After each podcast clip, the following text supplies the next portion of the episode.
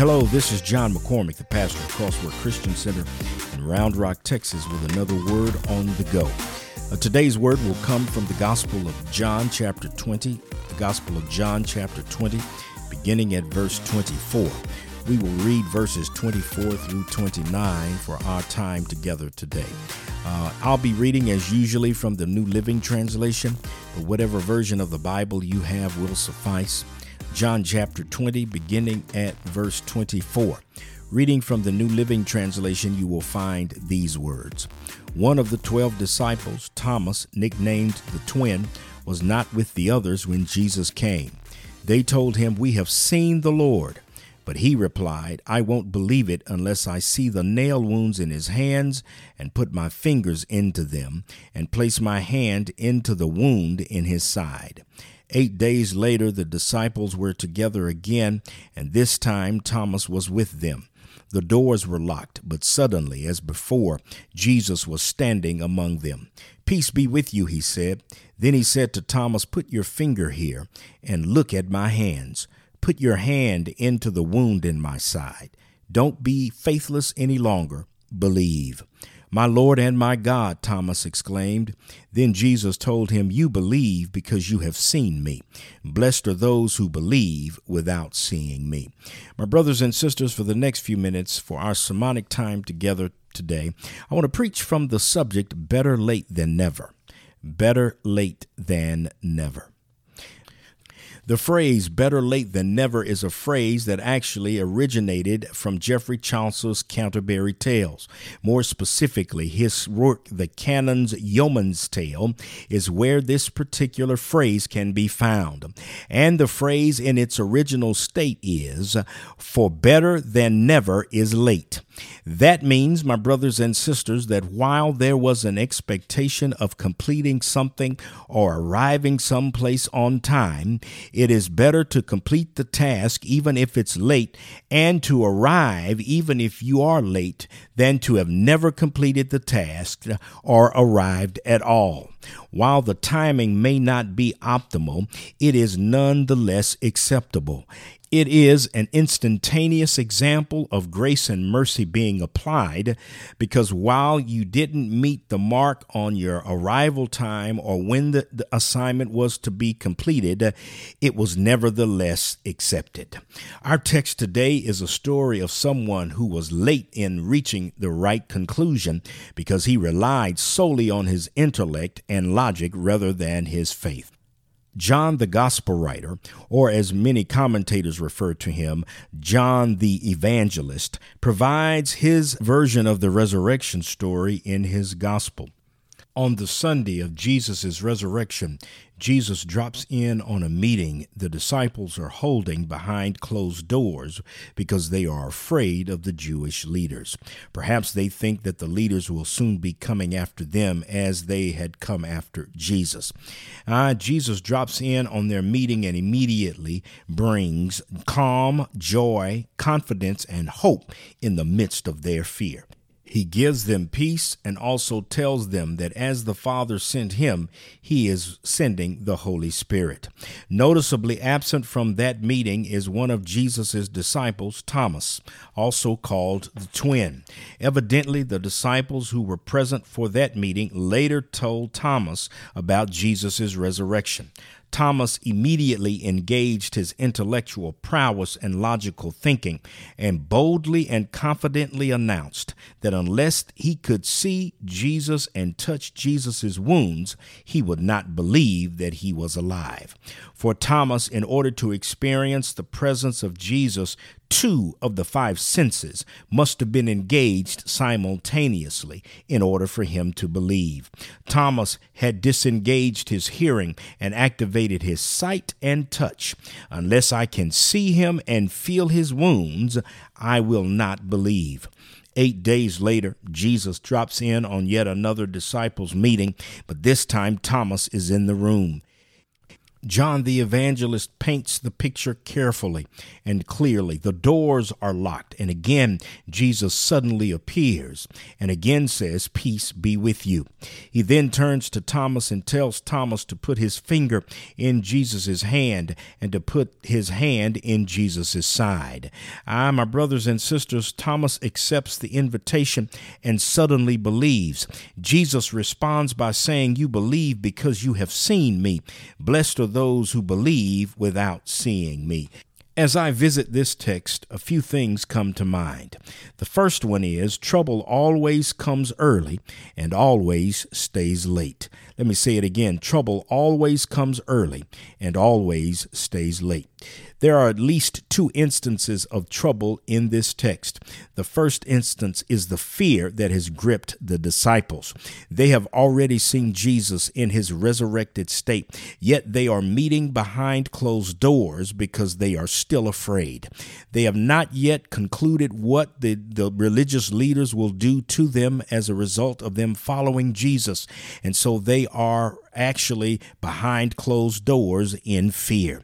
There is another instance of trouble that has arisen in the text, and that is Thomas's unbelief. Despite the fact that he has been with the, uh, the disciples for an extended period of time and has developed presumably a bond with them, when they report Jesus' resurrection, he refuses to believe it. Even when you look at it and examine it closely, fear had already permeated the, the actual actual text before we started our reading. I would suggest to you that fear actually capsulated them, started uh, grabbing them over in the Garden of Gethsemane, and wouldn't let them go even after Jesus appeared in his resurrected state. Unbelief rears its ugly head here as the disciples are trying to tell Thomas about Jesus being resurrected. Thomas refuses to believe it, yet it is true. Isn't it interesting, my brothers and sisters, that when we look at our own lives, trouble always comes early and always stays late? In fact, if you look back over your life when you have been in trouble, you didn't expect to get in trouble. When you did, it just popped up on you without any announcement. And as if it that weren't bad enough, it, it actually had the audacity to stay even later. I don't know who this is for, but whoever is in the middle of trouble, you need to understand that one of the, one of the properties of trouble is that it always comes early and always stays late. If the story had ended there, then I would suggest that trouble wins out. But since we keep reading, we see that there's more to the text. The next thing that comes to mind is that when trouble checks in, don't you check out. Oh, let me say that again. When trouble checks in, don't you check out. Might I suggest that at the time that the disciples told Thomas what had happened, uh, that he was on the verge of checking out.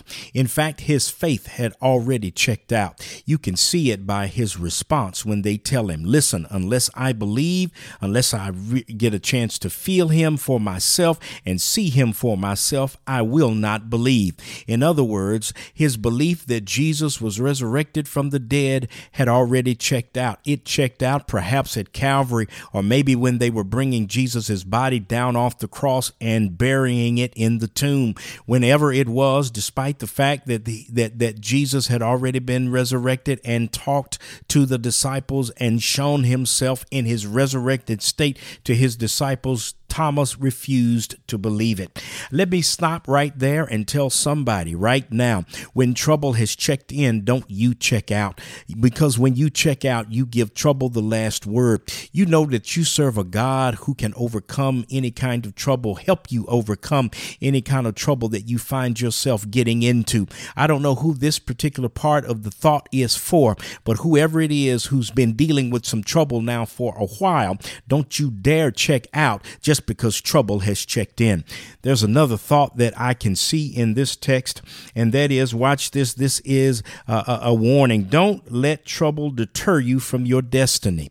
Oh, wait a minute. Here's the text. At the time that Thomas tells the disciples the first time that he's not going to believe that Jesus is alive until he has an opportunity to touch him and touch the wounds and see him, my brothers and sisters, actually, the trouble of unbelief unbelief was about to deter Thomas from his destiny. But here's the part that I like, and this is the shouting moment or the happy moment or the hallelujah moment, whatever you want to call it. Watch this. When Jesus checks in, trouble checks out. Trouble has checked in on two instances. Remember, I told you trouble checked in when the disciples were afraid. Jesus pops in right then and there and brings calm to the situation. Trouble checks in again, this time with Thomas and his unbelief. Yet Jesus, eight days later, actually comes and uh, quails that unbelief. It's in the second meeting that Jesus has with the disciples where Thomas is that Jesus suddenly appears. And again, when Jesus appears, trouble checks out. Watch the dialogue between Jesus and Thomas when Thomas actually gets to feel the wounds that Jesus has and actually sees Jesus. Then the unbelief goes away. Can I suggest that again, Jesus checks in and trouble checks out? The evangelist doesn't say this, but I believe, and this is just a, the JFM interpretation, that perhaps Jesus came to the meeting with the disciples a second time just so that he could go get his boy Thomas. He knew that Thomas was struggling with his unbelief, yet Jesus drops in so that Thomas could be brought back into the fold so that he could complete his destiny. I don't know who this is for, but don't you let trouble deter you from your destiny. When you're just about to get, reach the point where you're being engulfed by trouble, why don't you call Jesus? Because the text teaches us that when Jesus checks in, trouble checks out. The interesting thing is, it would have been wonderful had Thomas actually capsulated the belief, grabbed the belief uh, on the report of the disciples alone about Jesus' resurrection, but he wouldn't believe unless he had an opportunity to see. And so I would suggest that Jesus' second visit to the disciples, this time when Thomas is in the room, is a way to tell Thomas better late than never. I don't know who it is who's been dealing with trouble, but you have yet to call on Jesus. But Jesus wants you to know right now that it's better late than never. Call on him now so that you can experience a breakthrough. Have a great day.